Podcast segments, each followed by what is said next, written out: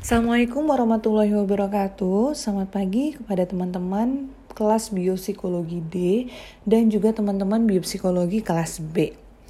Baik teman-teman sekalian, hari ini kita akan masuk ke pertemuan lima belas ya. Sebelum teman-teman nanti ada kelas besar di pertemuan enam belas minggu depan. Nah, hari ini Bu Chani akan memaparkan terkait dengan neurobiologi dari emosi. Jadi kemarin kita sudah banyak banget bahas ya teman-teman terkait memori, terkait tidur dan lain sebagainya. Hari ini kita akan bahas lebih lanjut terkait dengan emosi gitu.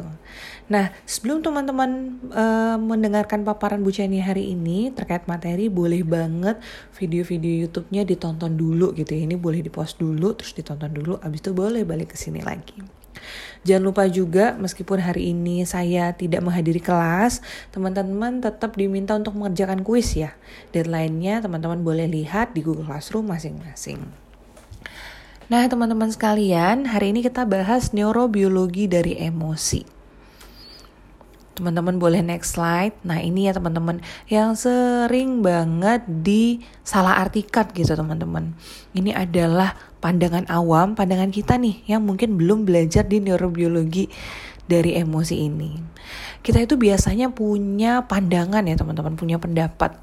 Dan ini juga biasanya kita ketahui dari lingkungan sekitar kita gitu. Yang mengatakan bahwa otak kiri itu sebenarnya lebih logis, otak kanan itu isinya emosi. Jadi laki-laki itu lebih pakai otak kiri, perempuan itu lebih pakai otak kanan dan lain sebagainya gitu.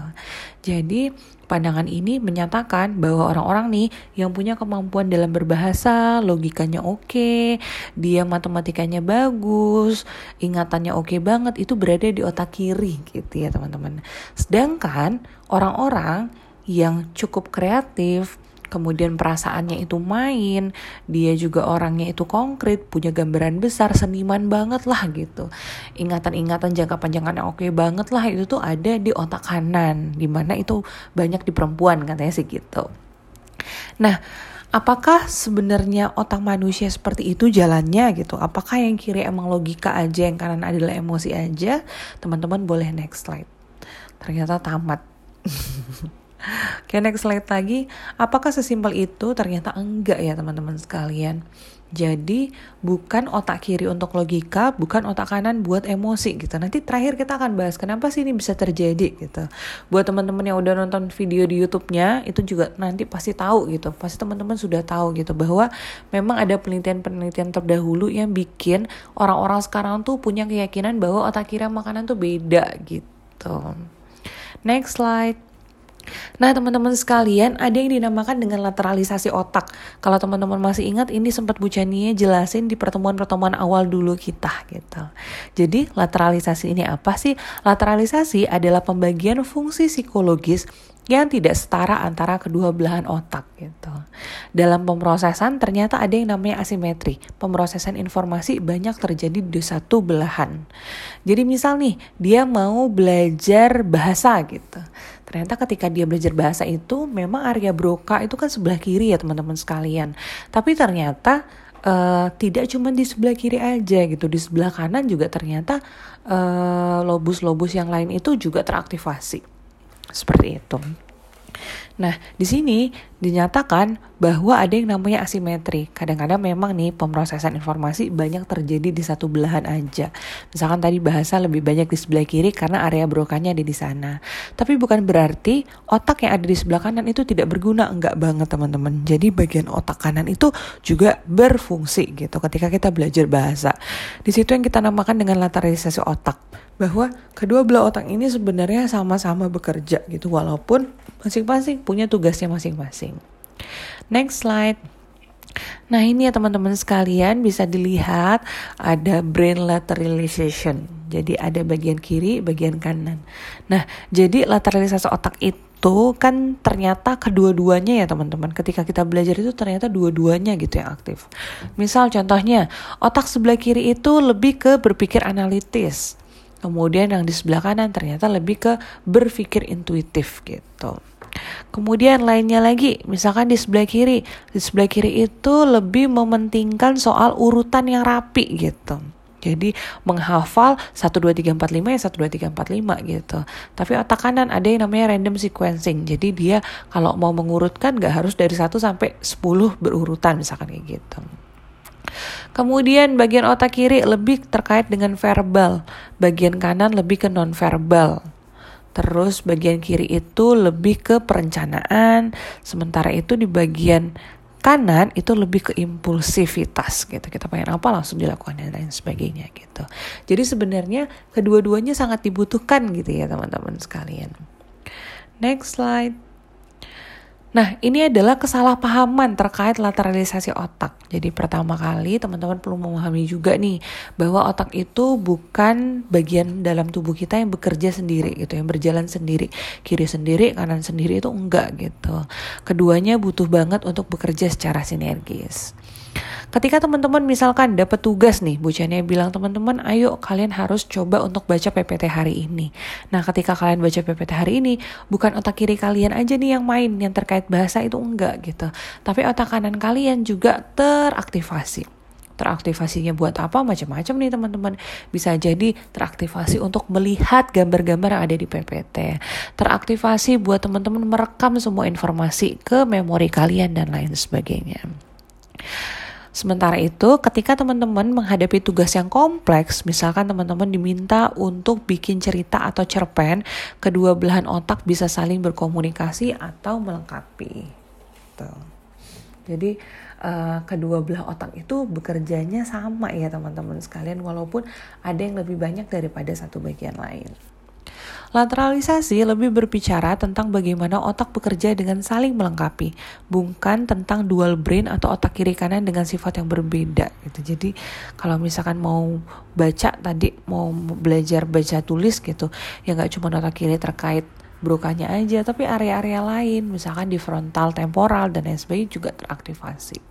Jadi basicnya lateralisasi itu mengajarkan kita bahwa otak kita itu gak berjalan sendiri-sendiri. Broca gak main sendiri, si amigdala gak main sendiri, enggak gitu. Tapi di Broca main, bagian-bagian lain juga akan teraktivasi. Jadi dia bekerjanya sistematis gitu ya teman-teman. Semuanya aktif. Next slide. Nah ini contoh hasil fMRI ketika teman-teman mengerjakan tugas matematika gitu.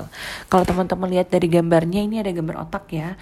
Gambar otak, kemudian ada bagian kiri, itu bagian kiri adalah bagian otak yang dilihat dari bawah, sementara bagian kanan adalah bagian otak yang dilihat dari atas gitu ya teman-teman. Nah, pemrosesan matematika dan bahasa itu ternyata melibatkan kedua hemisfer otak. Jadi kalau teman-teman lihat nih, ketika misalkan dia belajar matematika ataupun bahasa nih, math uh, atau non-math statements yang di bawah penjelasannya itu, di bagian warna oranye itu teraktivasi gitu teman-teman. Jadi bagian oranye ini kalau teman-teman lihat, yang di bagian oranye ya, itu kan ada yang namanya frontal. Lobus frontal itu yang di depan, kemudian ada yang di bagian agak tengah-tengah itu biasanya di lobus temporal. Kemudian bagian paling belakang itu ada yang namanya lobus occipital. Jadi kalian lihat ya, dia itu membaca pernyataan gitu, baca statement, entah itu gambar ataupun tulisan, bukan gambar, entah itu tulisan atau angka, itu ternyata mengaktifasi bagian yang warna merah ini gitu. Kemudian kalau misalkan dia belajar terkait Uh, angka-angkanya gitu, operasi hitungnya dia dan lain sebagainya, itu mengaktifasi bagian hijau dan biru. Kalau teman-teman lihat ya, bagian hijau yang sebelah kanan itu frontalnya juga masih ada nih gitu, birunya juga frontalnya ada, kemudian paling belakangnya oksipitalnya juga ada, temporalnya juga ada gitu. Jadi dia mengaktifasi semuanya gitu teman-teman. Bedanya adalah misal nih tadi terkait dengan kalkulasi matematikanya, kalkulasi matematikanya warna biru nih teman-teman, itu di tempat yang uh, berbeda gitu. Sementara misalkan dia ngelihat angka-angka hmm, atau gambar-gambaran lain, itu bentuknya juga berbeda gitu. Jadi ada bagian-bagian sendiri tapi mereka bekerja secara sistematis. Next slide teman-teman. Nah ini contoh fMRI lagi untuk uh, mahasiswa yang mengerjakan tugas bahasa. Jadi kan pemrosesan bahasa itu membutuhkan banyak ini ya teman-teman, banyak tahapan gitu. Mulai dari dia mendengarkan dulu, kemudian dia membaca, terus dia mengambil keputusan ini kira-kira apa yang dibaca. Itu ternyata hasil fMRI menunjukkan dia lebih banyak didominasi oleh temporal bagian kiri. Kalau teman-teman lihat di sini nih, auditory category decision di sebelah kirinya itu lebih banyak ya teman-teman daripada sebelah kanan gitu. Kenapa sebelah kiri? Karena juga Uh, itu disebabkan sama area lateralisasinya itu lebih ke bagian Broca sama Wernicke. Jadi kan perkembangan bahasa itu memang biasanya ada di Broca dan Wernicke. Jadi dia ada di belahan otak kiri. Namun kalau teman-teman lihat lagi nih di bagian otak sebelah kanannya bukannya nggak teraktivasi, itu masih teraktivasi gitu. Bagian kanan di dalam gambar ini itu yang sebelah kiri semuanya. Kan ada dua ya teman-teman, itu ternyata juga teraktivasi gitu walaupun tidak sebanyak di bagian kiri. Next slide. Nah ini contoh lain otak saat bermusik. Jadi musik ini kan aktivitas global ya teman-teman, jadi juga melibatkan mendengarkan, melibatkan usaha untuk mengingat nada misalkan, melibatkan aktif melibatkan atau mengaktifasi uh, kreativitas kita juga dan lain sebagainya. Jadi dia nggak cuma satu hemisfer aja, jadi semuanya itu teraktivasi. Ketika bermain, aktivasi banyak terjadi di frontal temporal, limbik dan juga primary motor cortex. Sedangkan ketika kita mendengarkan aja itu biasanya temporal. Ketika mendengarkan dan bermain ada aktivasi juga nih di nucleus accumbens dan amigdala. Karena ketika kita mendengarkan dan kita bermain itu biasanya ada emosi di dalamnya. Jadi teman-teman bisa lihat di gambarnya ini ya teman-teman. Jadi ketika bermusik itu ternyata semua areanya teraktivasi gitu. Padahal kan teman-teman teman-teman memahaminya selama ini mungkin uh, ketika terkait hal-hal seni gitu ataupun musik biasanya yang lebih teraktivasi adalah bagian kanan gitu ya. Nah ternyata hasil fMRI ini membuktikan bahwa nggak cuma kanan nih, kiri juga ternyata aktif banget ketika kita bermusik. Next slide. Nah ini terkait dengan kreativitas. Kalau selama ini kan kita mikirnya kreativitas itu adanya di bagian kanan aja. Kreativitas ternyata bukan didominasi oleh satu otak saja, melainkan melalui adanya hubungan atau koneksi antar bagian otak gitu. Jadi nggak cuma sebelah kanan, sebelah kiri juga ternyata teraktivasi banget nih gitu. Dengan kata lain, kreativitas adalah hubungan antara sistem default, salience, dan executive network yang kadang saling bertolak belakang fungsinya. Kreativitas muncul atas sinergi berbagai macam bagian otak. Jadi teman-teman bisa lihat ini ya, ada dua gambar. Yang pertama ini adalah high creative network, yang kanan adalah low creative network. Hmm, jadi yang kiri itu bagian uh, apa namanya bagian atau jaringan-jaringan di otak yang kreativitasnya tuh tinggi banget tuh di bagian sini gitu. Sementara yang lebih rendah itu di sebelah sini nih gitu. Jadi kalau teman-teman lihat garis ini itu menghubungkan antara kiri sama kanan sebenarnya. Next slide. Kenapa sih sebenarnya bisa pada akhirnya muncul asumsi-asumsi terkait dengan otak kiri dan otak kanan? Kalau teman-teman lihat di dalam videonya tadi yang Bu Jenny udah kirimkan, itu udah dijelaskan juga ya teman-teman, bahwa dulu memang ada penelitian nih di tahun seribu sembilan ratus lima puluh yang pada akhirnya bikin orang-orang percaya bahwa ada yang namanya otak kiri sama otak kanan. Sampai saat ini ahli neuroscience juga masih berdebat gitu, kenapa otak manusia itu beneran terje- terbagi menjadi dua belahan, terlepas dari penelitian tadi yang, yang penelitian yang tadi itu. Salah satu penjelasannya adalah dari perspektif evolusioner. Jadi memang pandangan ini ternyata nggak cuma dari seribu sembilan ratus lima puluh itu ya teman-teman, dari sebelum-sebelumnya juga sebenarnya udah diketahui. Diketahuinya dari apa sih? Jadi orang-orang atau peneliti-peneliti itu ngelihat bagaimana kita atau makhluk hidup itu bertahan hidup gitu. Misal nih, dia butuh banget untuk lari dari seekor macan. Ketika dia lari dari si predator atau si macan ini, kalau misalkan macannya itu ada di sebelah kanan, kita tuh biasanya meresponnya dengan lari ke sebelah kiri gitu. Kalau misalkan macannya di sebelah kiri, kita akan lari ke arah sebelah kanan gitu teman-teman. Nah, survivability ternyata itu lebih tinggi bila bagian tubuh kita dikontrol oleh bagian otak yang berlawanan. Jadi kalau misalkan uh, ada macan di sebelah kiri, terus otak kita tuh memberikan perintah kita harus lari ke sebelah kanan, itu memungkinkan kita untuk bertahan lebih baik daripada kita juga ikut lari ke arah kiri gitu teman-teman. Nah dari situ sih, dari bertahan hidup untuk lari ke kiri ataupun lari ke kanan ini pada akhirnya membentuk otak kiri dan otak kanan. Next slide. Nah ini apa sih yang sebenarnya kita ketahui sejauh ini? Teman-teman bisa lihat di sini ada banyak fakta dan mitos. Faktanya otak ada dua bagian, kanan dan kiri itu benar. Masing-masing bagian mengontrol area yang berbeda dari tubuh. Otak kanan mengontrol bagian kiri, otak kiri mengontrol tubuh bagian kanan, itu juga benar. Adanya asimetri otak di mana satu fungsi lebih baik dikerjakan satu belahan, akan tetapi tetap jadi satu kesatuan fungsi. Jadi dia tetap bekerja secara sistematis. Bahasa banyak diproses oleh otak bagian kiri, sementara atensi diproses oleh otak bagian kanan. Studi tentang lateralisasi menunjukkan bahwa kadang ada peningkatan aktivasi pada satu bagian otak tertentu. Akan tetapi, jika diamati lebih lanjut, kedua belahan otak punya tingkat aktivasi yang setara ternyata, teman-teman. Variasi pada sistem bukan pada orangnya. Jadi sistem yang ada di dalam otak ini teman-teman yang uh, punya banyak banget macamnya gitu, tapi bukan pada orangnya. Performa akan meningkat jika kita bisa menggunakan seluruh bagian otak ini, benar banget. Jadi kalau kita bisa mengaktifasi semua bagian otak nih, misal kita ngebaca P P T ini, kita nggak cuma mengaktifasi indera penglihatan, tapi kita juga mengaktifasi emosi kita gitu. Akhirnya kan ingatan terkait apa yang kita baca di P P T ini jadi lebih bertahan lama.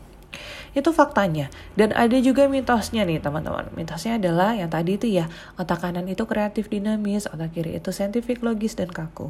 Orang memiliki dominasi otak kanan atau otak kiri. Ini yang teman-teman kalau ngecekin di internet masih banyak banget. Bahkan Bujanya baru cek tadi itu ada juga video-video YouTube yang kayak, coba kalian cek kalian otaknya kanan atau otaknya kiri dengan tes psikologi ini gitu. Kemudian yang terakhir, kepribadian seseorang ditentukan oleh dominasi bagian otak itu enggak ya teman-teman.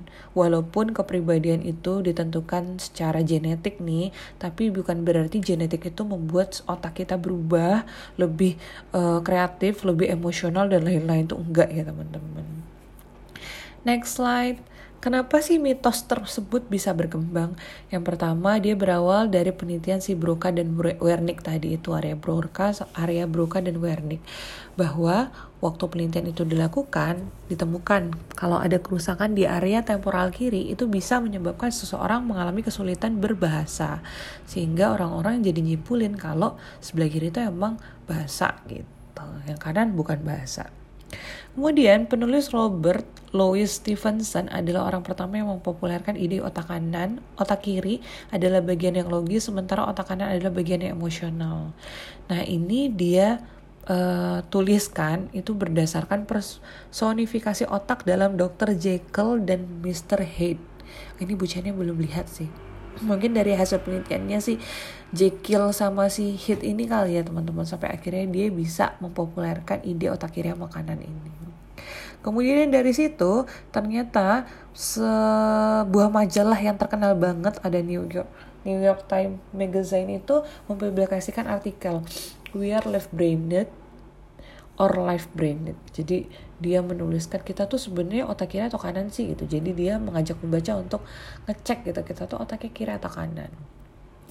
Nah itu dibuat berdasarkan penelitian dari Roger Westbury.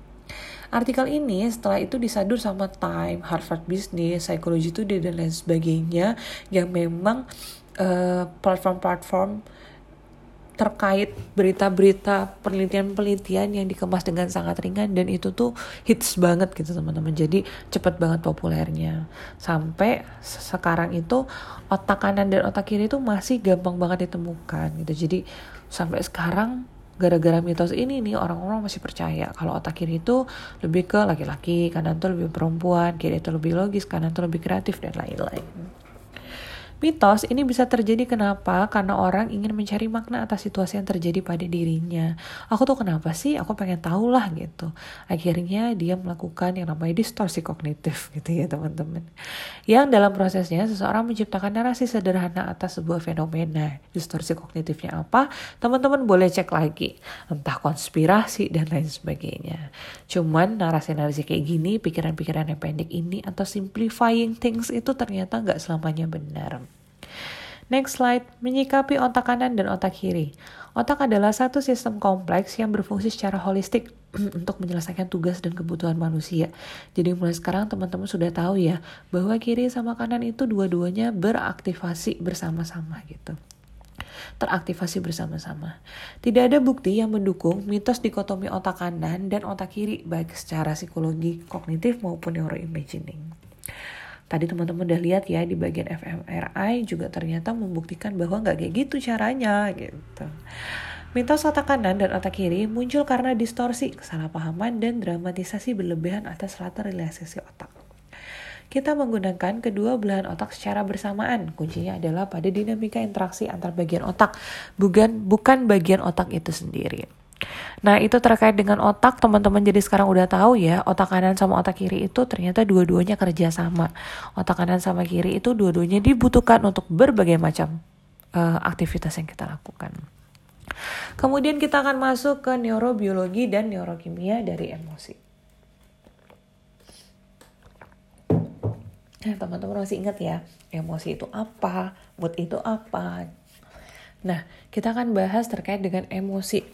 Emosi itu pada dasarnya meliputi tiga aspek. Jadi ada aspek kognisi di dalamnya, ada aspek perasaan, dan aspek perilaku.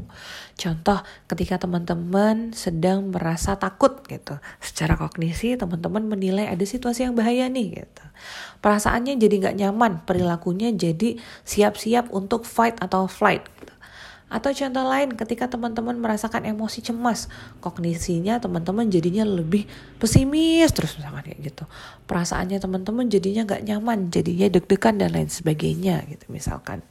Kemudian yang ketiga, secara perilaku, karena kita cemas kita misalkan jadinya menarik diri. Kesigapan seseorang untuk melakukan tindakan akan tergantung pada sistem saraf otonom. Jadi tadi ya teman-teman, misal dia takut nih, dia sudah punya emosi takut, perilakunya adalah kesigapan untuk melakukan tindakan. Nah, dia memutuskan untuk melakukan tindakannya itu ya tergantung sama sistem saraf otonom yang ada di dalam tubuhnya dia. Oke, teman-teman bisa next slide. Oke, nah ini ya teman-teman, ini adalah saraf simpatis dan saraf parasimpatis. Ini yang teman-teman sekalian sudah sering banget dengar ya di kelas-kelas kita selama ini. Jadi ada yang fungsinya kalau misalkan untuk hmm, jantung gitu misalkan. Ketika sistem simpatis ini aktif, dia akan mempercepat kejadian. mempercepat kerja jantung, jadi teman-teman lebih deg-degan gitu. Kemudian nanti saraf parasimpatis berfungsi untuk kontranya gitu, jadi dia memperlambat aktivitas jantung dan sebagainya. Ini teman-teman bisa ngecek sendirilah ya, ini juga kita udah sering banget bahas, simpatis sama parasimpatis. Mereka bekerjanya ber- berkebalikan. Kemudian saraf dan emosi. Jadi ini teman-teman ada mitos atau pemahaman awal atau pemahaman konvensional lah ya teman-teman, bahwa orang itu meyakini emosi yang tidak emosi tidak nyaman yang kita rasakan itu itu adalah perasaan. Nggak nggak nggak gitu. Jadi uh, pemahaman awalnya itu adalah misal ya kita ngerasa gak nyaman banget di dalam tubuh kita, kita ngerasa takut banget. Kemudian dari rasa takut yang kita alami itu, itu bisa meningkatkan detak jantung kita. Terus tangan kita jadi keringetan, tubuh kita jadi gemetar dan lain sebagainya. Jadi pandangan orang-orang tuh kayak gitu gitu teman-teman. Mungkin kita juga masih punya pandangan seperti itu. Setiap kali saya cemas, jantung saya jadi berdetak gitu. Padahal yang benar gimana sih? Nah, yang benar ini ada teori dari James Lynch namanya teman-teman. Jadi dia meluruskan nih, gak gitu tuh ceritanya gitu. Ceritanya adalah bukan emosi yang pada akhirnya memunculkan respon-respon fisik. Itu tuh gak gitu gitu. Tapi respon fisik dulu nih yang muncul sehingga kita nanti akan merasakan emosi tertentu. Jadi menurut teori James Lynch, aktivasi ok Aktivasi aksi otonom dan sistem muskul, muskuloskeletal muncul terlebih dahulu. Emosi adalah label yang diberikan kepada respon yang keluar gitu. Jadi misal nih kita uh, jantungnya berdetak kencang, kemudian hmm, tubuhnya bergetar, kemudian keringat dingin gitu. Itu kita labelin sebagai rasa takut gitu. Nah, rasa takut ini akan bikin kita lari menjauh gitu. Jadi itu ya teman-teman, kalau kita punya pemahaman awal dulu, jantung berdetak dulu, abis itu baru ada emosi yang muncul, ternyata bukan Kita dulu punya pendapat bahwa kita takut dulu baru jantung kita berdetak kencang, tapi ternyata bukan kayak gitu. Tapi ternyata kita jantungnya berdetak kencang dulu, habis itu kita baru bisa nge-label itu sebagai rasa takut. Semoga teman-teman paham ya. Jadi bukan emosi dulu. Jadi yang benar emosi itu sebagai hasil gitu dari responsi saraf simpatis sama parasimpatis tadi. Nah, agar teman-teman bisa lebih memahami, teman-teman bisa next slide. Nah, ini adalah perbandingan kedua sudut pandang. Nah, ini skema pemahaman awal, ini pemahaman kita selama ini gitu teman-teman. Ada situasi yang menakutkan, situasi yang menakutkan misalkan teman-teman habis nonton K K N di desa multiverse gitu ya. Teman-teman nonton itu, terus yang terjadi adalah teman-teman merasa takut. Rasa takut ini membuat teman-teman lari menjauh, detak jantungnya meningkat, tubuhnya berkeringat, gak berani tidur, dan lain sebagainya kayak gitu. Nah, itu pandangan yang salah. Pandangan yang benar nih, menurut si teori James Lynch, ketika kita ngelihat situasi yang menakutkan, kita nonton K K N di desa penari misalkan gitu ya. Nah, teman-teman nonton situ- nonton film itu, terus teman-teman pulang ke rumah, teman-teman tidur sendiri, teman-teman merinding, teman-teman jadinya pengen lari menjauh, detak jantungnya meningkat, tubuhnya berkeringat, dan lain sebagainya. Habis itu baru teman-teman bisa nge-labeling itu sebagai emosi takut gitu. Jadi situasinya dulu nih yang muncul, abis itu respon simpatis sama parasimpatisnya apa, abis itu baru menghasilkan emosi. Next slide. Nah, ini contohnya nih teman-teman. Stimulusnya teman-teman ngelihat ular. Reaksi fisiologis yang tum- yang muncul adalah otot kaki jadinya menegang, detak jantungnya meningkat, terus teman-teman siap-siap untuk lari gitu. Dari reaksi fisiologis ini memunculkan emosi. Emosi yang muncul apa? Teman-teman ngerasa takut gitu ya teman-teman. Jadi rasa takut itu munculnya belakangan gitu ya teman-teman. Oke, next slide. Implikasi dari teori ini adalah emosi merupakan hasil umpan balik dari aksi organ dan otot atau pemaknaan atas sensasi yang muncul karena aksi organ dan otot itu gitu. Umpan balik dari pergerakan wajah, nafas, dan postur tubuh bisa memunculkan atau memperkuat emosi kita. Contohnya tadi ya, jadi ada stimulus, terus nanti kognitif kita mencoba untuk menilai gitu, mempersepsikan ini tuh bahaya atau enggak sih gitu. Ketika kita me- menilai itu berbahaya gitu, kemudian muncul reaksi-reaksi fisik, jantung berdetak, kaki berkeringat, dan lain sebagainya. Teman-teman dapat pemrosesan umpan balik, pemrosesan umpan balik ini dari pergerakan wajah, nafasnya teman-teman, postur tubuhnya kalian gimana, sampai akhirnya ada ekspresi atau perasaan, ekspresi perasaan atau emosi gitu, misalkan kayak tadi takut gitu. Jadi semuanya bergerak dulu secara pikiran, perasaan, dan perilaku baru menghasilkan satu ekspresi emosi tertentu. Next slide. Ini adalah area otak yang berkaitan dengan emosi. Ahli dan penelitian terdahulu menganggap bahwa sistem limbik nih, hipotalamus, thalamus, hippocampus, dan amigdala adalah area otak yang paling penting untuk emosi. Hanya saja seiring dengan perkembangan ilmu, neurologi dan neurokognitif, serta kemajuan dari alat-alat eh, teknologi kayak E E G, P E T, M R I, fMRI, dan sebagainya, diketahui nih teman-teman bahwa ternyata pengalaman emosi itu nggak cuma melibatkan satu area aja, nggak cuma di sistem limbik aja gitu, ternyata bagian-bagian area otak lain juga teraktivasi. Namun sejauh ini belum ada penelitian yang dapat mengaitkan emosi tertentu dengan area otak yang spesifik, dan penelitian ini masih terus berjalan. Misal emosi marah itu adanya di talamus aja, misalkan kayak gitu tuh belum diketahui. Yang diketahui saat ini adalah uh, area yang memang banyak banget menampung emosi-emosi itu adalah si sistem limbik. Tapi bukan berarti area lain tidak teraktivasi, karena tetap aja yang lain itu teraktivasi gitu. Next slide. Nah, ini adalah area-area otak subkortikal yang berkaitan dengan emosi gitu. Mulai dari formasi retrikular, itu biasanya merasakan pengalaman emosional, misalkan jantung berdetak, terus teman-teman siap-siap untuk memberikan tanda bahaya, teman-teman bangun, dan lain sebagainya, itu ada di formasi retrikular. Ada juga bagian amigdala, perilaku yang berkaitan dengan respon terhadap ancaman dan reward. Ada ventral striatum dan nucleus accumbens, reward center otak manusia, merespon sinyal reward untuk memproduksi rasa senang. Ada area ventral tegmental, memproduksi dan melepaskan dopamin. Ini ngomongin neurotransmitter ya teman-teman, ternyata emosi kan juga sangat butuh neurotransmitter itu. Kemudian hipotalamus untuk regulasi makan, minum, hubungan seksual, dan sistem endokrin. Korteks insular memonitor keadaan tubuh untuk memproduksi emosi somatik berkaitan dengan tubuh. Kemudian ada korteks orbitofrontal, menyiapkan dan memproses nilai dari objek dan kejadian yang berhubungan dengan reward. Dan korteks ventromedial prefrontal untuk kontrol emosi. Jadi ada area-area ini ya teman-teman, satu persatu yang memang penting sekali untuk emosi. Next slide.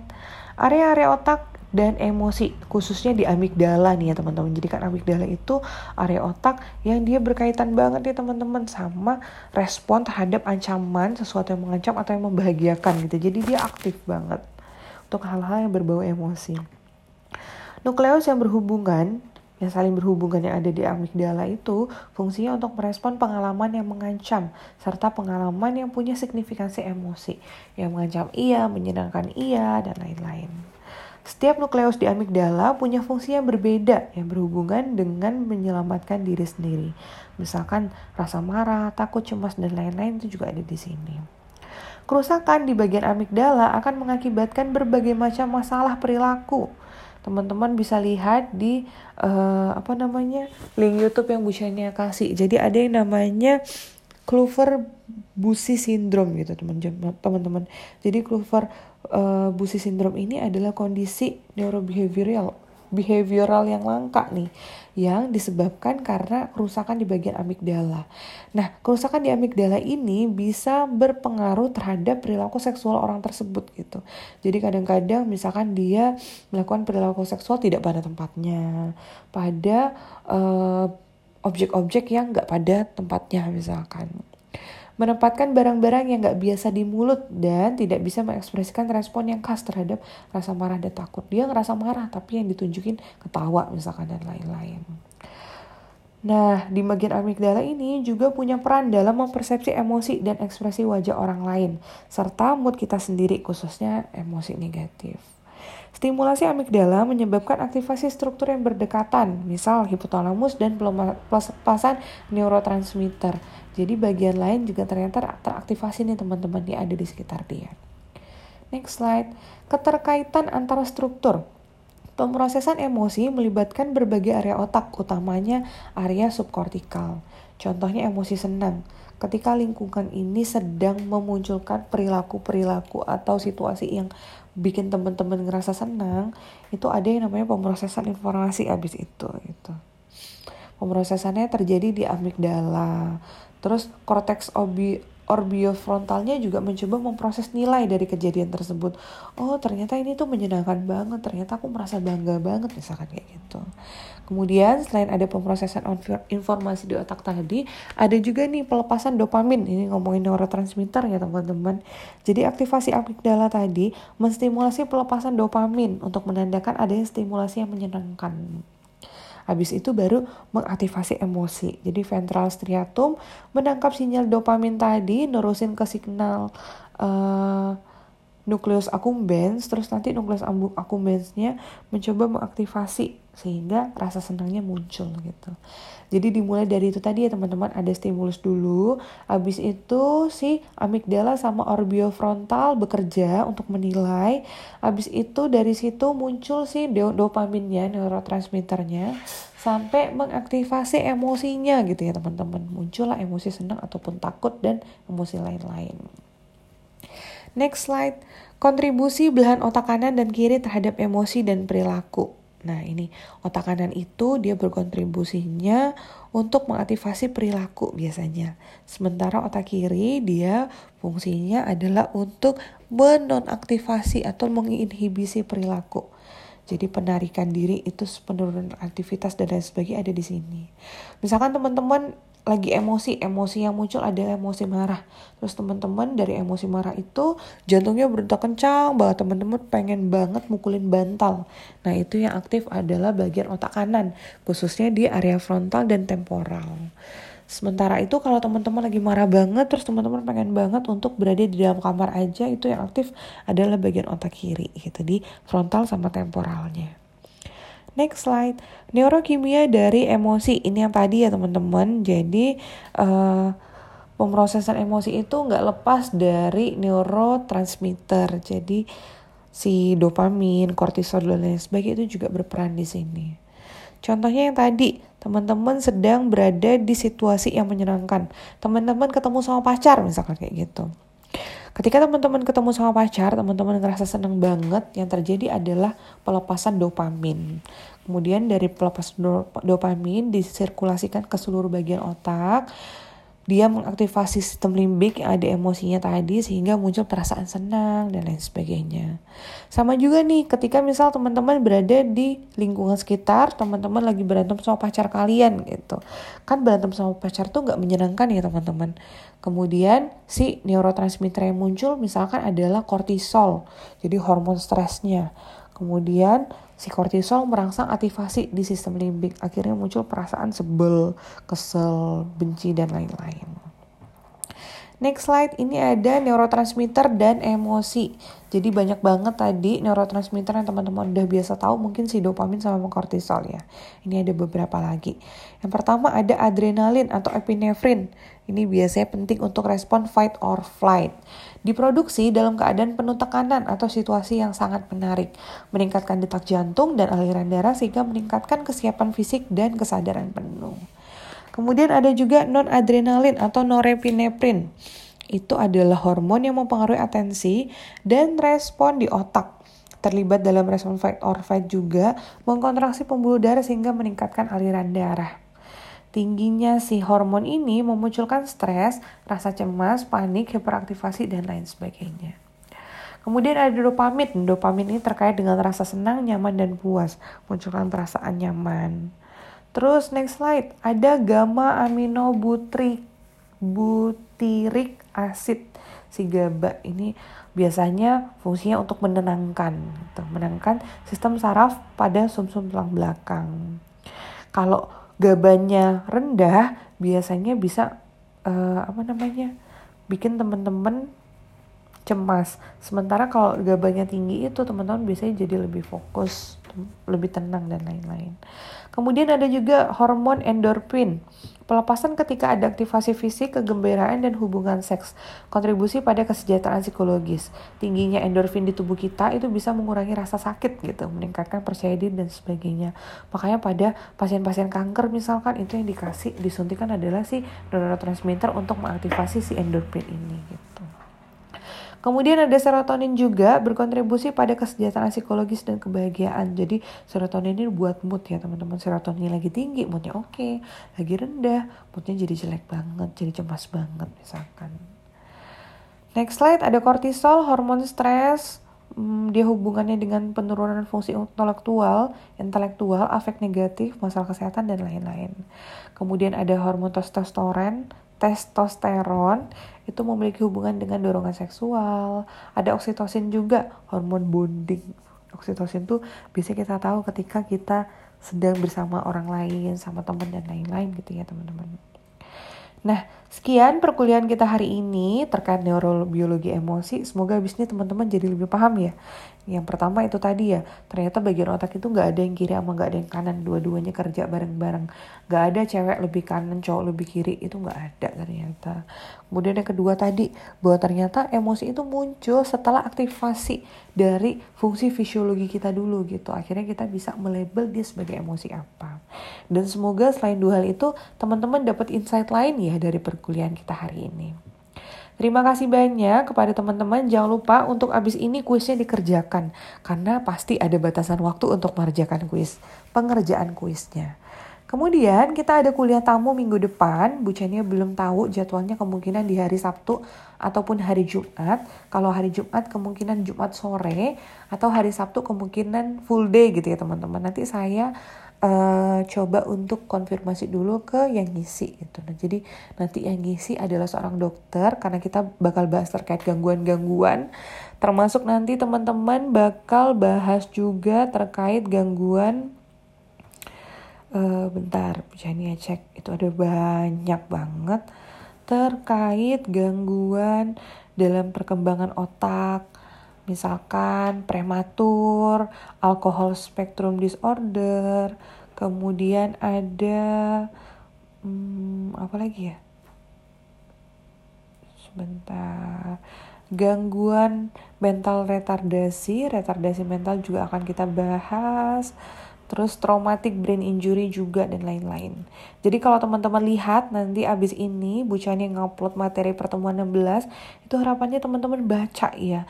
Karena eh, apa namanya slide-nya itu nanti hmm, ada banyak banget, ada tujuh puluh delapan slide. Jadi Bu Chani sangat mengharapkan teman-teman belajar dulu sendiri. Abis itu teman-teman kuis dulu ya teman-teman. Kuis dulu, abis itu nanti teman-teman baru uh, kuliah sama dokternya. Gitu ya teman-teman sekalian. Jadi bedanya pertemuan enam belas nanti, teman-teman Bu Chani harapkan untuk ngerjain kuis dulu. Abis itu baru kelas sama dokternya. Jadi nanti misalkan kelas sama dokternya hari Sabtu jam sembilan, teman-teman mengerjakan kuis paling terakhir jam sembilan hari Sabtu gitu ya teman-teman. Dan kalau masih ada banyak pertanyaan teman-teman bingung, teman-teman boleh tanyain. Misalkan ada hal-hal yang teman-teman pengen tanyain di luar itu juga boleh banget. Waktunya cuma seratus menit, gak banyak. Jadi Bu Chani sampein ke dokternya untuk menjelaskan hal-hal yang penting aja sih sebenarnya gitu. Gitu ya teman-teman sekalian. Terima kasih banyak. Kelasnya Bu Chani akhiri. Jangan lupa abis ini ngerjain kuis dulu. Wabillahi taufiq wal hidayah. Wassalamualaikum warahmatullahi wabarakatuh. Terima kasih semuanya. Jaga kesehatan.